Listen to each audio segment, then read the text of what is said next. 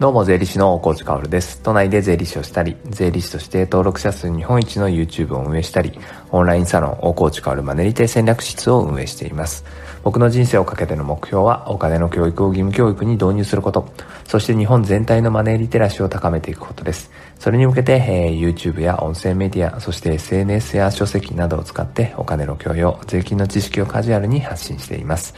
さて、皆さんいかがお過ごしでしょうか、えー、これを撮ってるのは12月30日の朝ですね。えー、今年も残すところあと2日というところです。えー、皆さんもね、えほとんどの方は仕事納めっていうのをしたんですかね？でもなんか今年はね、え新型コロナ対策として、こう、お休みの時期をずらすみたいな会社もあるので、仕事納めは年始ですよ、なんて人もいるのかもしれないです。僕はね、まあ365日基本的には仕事というか活動はしているので、なかなか仕事納めみたいなのはないんですけど、昨日ね、YouTube 納めみたいなものはできたんじゃないかなって思いましたね。自分で今考えててね。まあ、YouTube を出すのは今日の夜が今年は最後でね。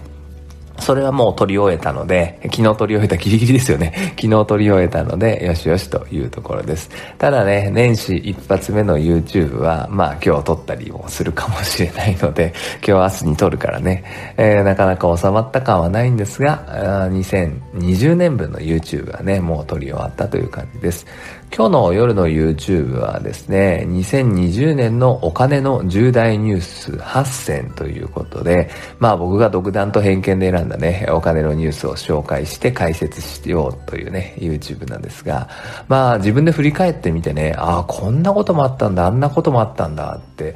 思いましたね。2020年はなんか同じ長さだけどね、いつもとね、なんかすっごく長かったなって思います。もう忘れちゃってるようなこともね、えー、たくさんありました。なので気になる方は今日の夜の YouTube 見てみてください。まあ、このお金のね、えー、重大ニュースっていうのは、まあ今年のバージョンっていうのはね、やっぱりこの音声メディア、 Voicy でもね、話しておきたいなと思うので、全部は話せないですけど、明日の朝は、あまあそこにね、触れながら、それをテーマに話したいなと思いますので、えー、そちらもご期待ください。さて、えー、本題に行きましょう。今日はね、人生に疲れないコツを教えますということで、えー、何やら怪しげ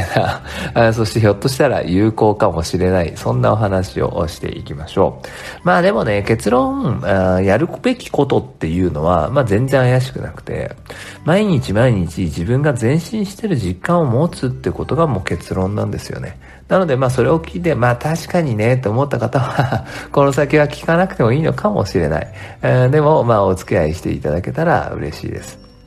やっぱり2020年っていうのは本当に大変な時期でしたよね。時期というかまあ時代が、ね、そういう時代が幕を開けたなという感じがするわけです。年末年始っていうのはまあずっとね、仕事をしている人とか、まあ僕みたいにずっと活動している人は、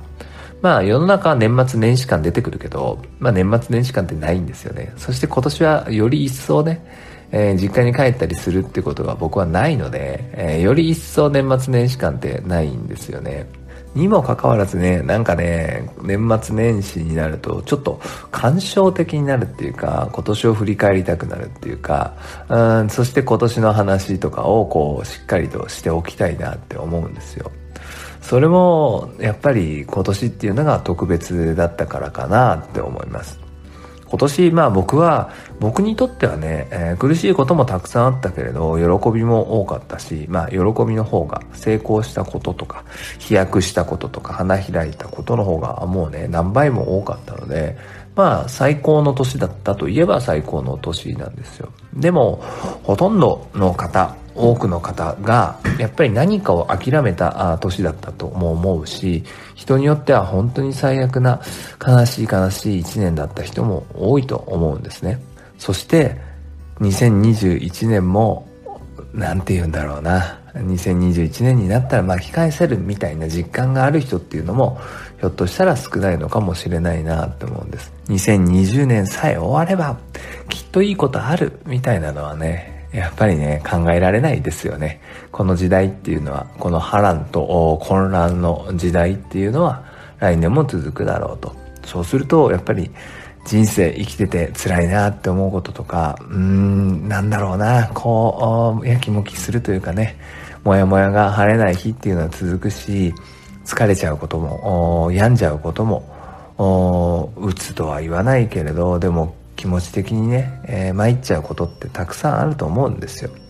その時に、え、それを少しでも晴らす、えー、いい方向に向かわせるっていうコツですよね。それが今日の本題です。で、冒頭言った通り、前進している実感を持つってことです。これはね、もう本当に、本当に小さなことでいいんですよ。でも昨日の自分より今日は前進してるっていう何かがあれば、気持ちっていうのは本当に安定しますから、これはね、えー、騙されたと思ってやってほしいなって思います。具体的には、例えば、毎日ブログを書くとかね、毎日日記を書くとかでも全然いいんですよ。昨日より今日の方があブログに掲載している記事が1個増えてるし、日記に掲載している、言葉っていうのが増えてたりするわけですよね。えー、これはね、今音声メディアをやってるので、当然音声メディアみたいなアウトプットでもいいと思いますよ。えー、毎日毎日、僕は10分の発信をしているけれど、それが3分でも1分でもいいと思う。やっぱりそれがね、毎日毎日溜まっていくことっていうのは、やっぱり前進している感じがするんですよ。なので、本当に些細なことでもいいからね、前進しているっていう実感を持てるといいですよね。えー、だから、まあ、それに加えて、せっかくだったら僕がずっとね、えー、年始からというかまあもう何年も何年も言ってることだけど、せっかくだったらアウトプットをしてほしいなって思いますね。昨日あったことをアウトプットするっていうのを自分の前進というものに、え、付け加えてほしいなって思います。でもね、やっぱり、なんかこう、ルーティンの中に、昨日の自分より今日の自分の方が誇れるっていうか、ちょっと進んだなってものを付け加えておくのは本当にいいことだと思いますよ。で、もう思いつかないんであれば、本当アウトプットっていうか、まあ音声でいいと思います。音声でね。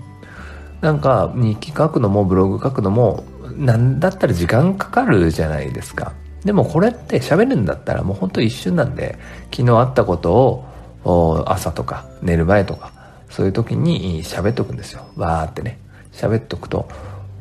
結構ね、見返した時、えー、聞き返した時に、はっと思うことあるんですよね。僕って、まあ音声メディア、ボイシーこれやっていて、あこう聞くんですよね。えー、聞いていて、ふとね、自分の音声が流れてくる時ってあるんですよ。まあ自分のことをこうね、アプリ上でフォローしてるので、フォロー一覧をこうずっと流してる時に、僕の声がね、流れてきた、来る時があって、それで聞くとね、ああ、この時ってこんなこと考えてたんだとか、あ結構自分いいこと言ってるよなとかね、思う時あるんですよね。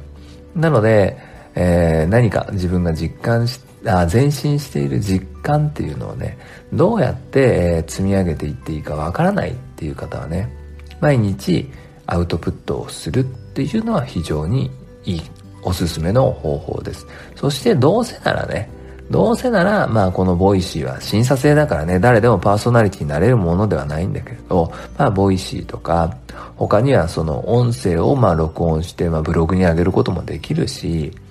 まあそういうことをね、えー、やった方が可能性は広がるかなって思いますね。世の中の人がそれを聞いてくれるからね。